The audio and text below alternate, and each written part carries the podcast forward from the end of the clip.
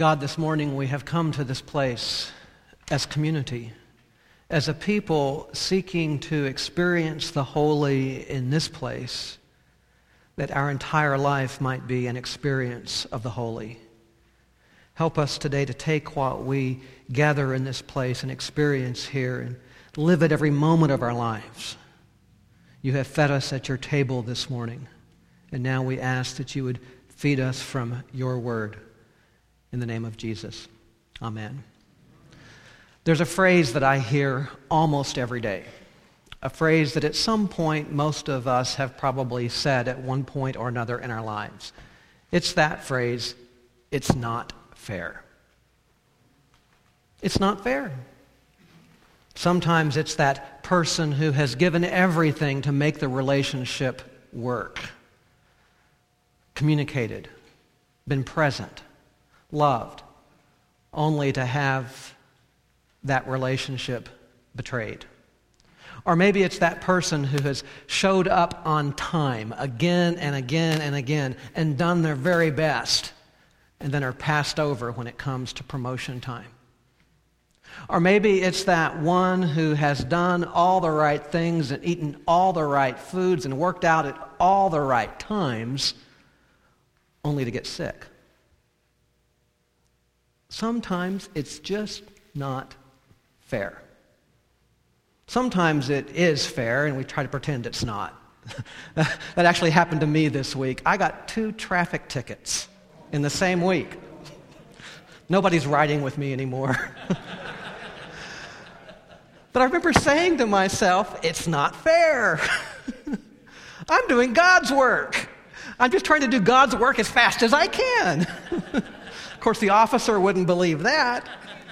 The truth was, one of my tickets came. I was, I was walking three miles at Memorial Park in the morning after breakfast, and I was just kind of pumped up. My adrenaline was still going, and I couldn't slow it down. But even now, when I look at I find myself saying, you know, it's not fair. But it is. it's not fair. Maybe there is something in your own life right now that may not seem fair. Well, if that's true, then today you have a patron saint in our gospel from Mark. We have the case of Bartimaeus, one who was blind, one who had no way to make a living except to beg for it. If life was not fair, it surely was not fair for him. Today we see him outside the walls of Jericho seeking again to just get by.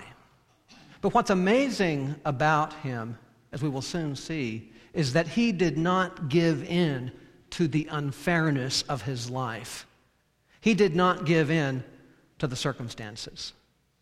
As he's there begging, Jesus is passing through. And he's heard stories of Jesus' miracle working ability. And there is something in him that says, I deserve that miracle. And so in today's scripture, he calls out, Jesus, heir of David, have mercy on me.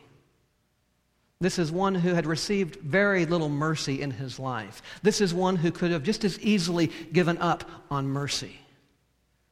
But he moves beyond the unfairness of his circumstances to call on Jesus. Now, what happens next shows that this is a person who maybe was blind physically, but had powerful spiritual insight.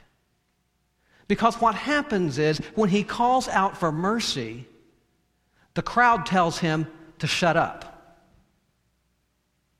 The crowd tries to put him in his place. The crowd seems to be saying, just stay where you are. You're getting by. How often do we let those around us define us and keep us away from the gift that is truly ours? How often do we let the crowd put us in our place? When Bartimaeus began calling out to Jesus, there were those who tried to silence him. Yet his inner resolve would not be silenced. He knew his healing was more important than their impatience. He turned the negativity of those around him into a tool of greater persistence. And when they told him to shut up, he called out even louder. He kept calling out until he received the response that he knew he deserved. He would not let those around him define him or silence him. Instead, he demanded the healing that he knew was rightfully his. In fact, he turned the voices around him into tools of inspiration. When they told him to be quiet, he called out even louder. As you see in the scripture, it stopped Jesus in his tracks. Jesus responded to the cries that he heard. Once again, he cries out, Jesus, heir of David, have mercy on me. He demanded the life that he knew he deserved. He made a claim for the gift he knew was awaiting him. Once we open ourselves to the spiritual work of God, once we move into that place, the question becomes what will we do with the tool that we've been given? That tool for healing. One of the most important questions that we will ever face is asked in this passage by Jesus. Jesus says, What do you want me to do for you? It's a powerful question for us because many of us go through life feeling it's not fair, but not quite sure what we'd do if life was fair. How will we respond to that question when Jesus says, What do you want me to do for you? Jesus asked Bartimaeus the most important question he would ever be asked What do you want me to do for you? The way Bartimaeus answered the question revealed his keen insight. And he answered the question by saying, Rabbi, I want to see. Bartimaeus had spent his life asking for a few coins. Now he wanted more. Can we settle for any less? Christ has unlimited power, yet we often ask Christ to just help us make ends meet. Jesus was ready to equip us to reach a greater potential. The temptation is to get what we want from God than to go on our way. Yet the greater possibility is to receive exactly what we need to create a new way. God has more for us than we could ever imagine. And we see that today in the story of Bartimaeus. Something in him told him that he had a vision beyond his blindness. Something inside him told him that he had a strength ready to be released. He knew that with the transforming power of Jesus, he would be able to rebuild his life in a new and powerful way. And so that's the question before us this morning. What points in our life need to be healed? What point in our life are we underestimating?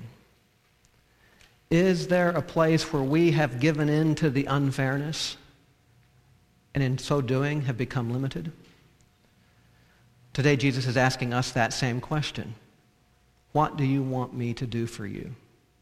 And so, in the silence of this place, I would invite you to listen to Jesus asking you that question What do you want me to do for you? Stop for just a moment and think about it.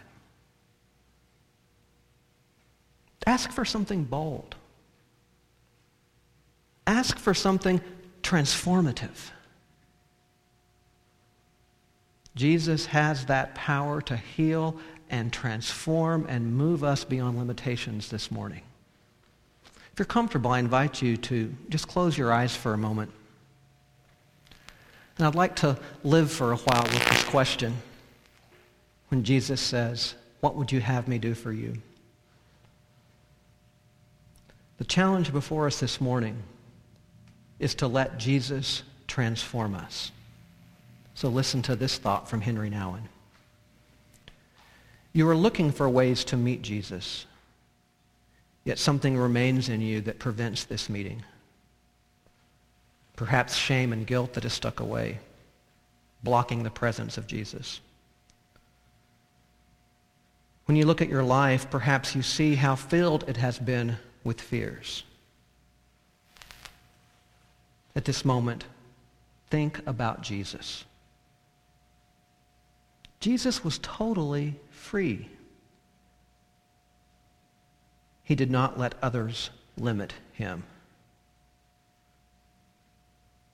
And so Jesus comes to us this morning to break down the barriers. Jesus comes to us this morning to make a new way and to create a new place. A place where God lives in full solidarity with us. So do not despair, thinking that nothing can change. Simply enter into the presence of Jesus as you are and ask him to give you a fearless heart. You cannot make yourself different. Yet Jesus comes this morning to give you a new heart, a new spirit, and a new mind. Let Jesus transform you by his love. His love will transform your whole being. God, this morning we come to the well to drink of your deep waters. And this morning we come to be open to Jesus and to his transforming love. We praise you for the way that he gave Bartimaeus eternal sight. And we thank you for the many times through the centuries that others have heard this call. And we thank you this morning for the question that Jesus asks each of us. What would you have me do for you? Oh God, may our request this morning not be small. May our request be nothing less than total renewal and transformation.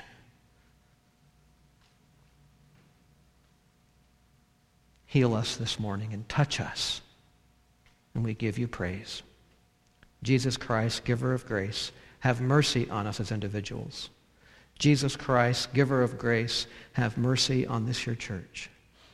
Jesus Christ, giver of grace, have mercy on your world and hear the prayers of your people who pray. Amen.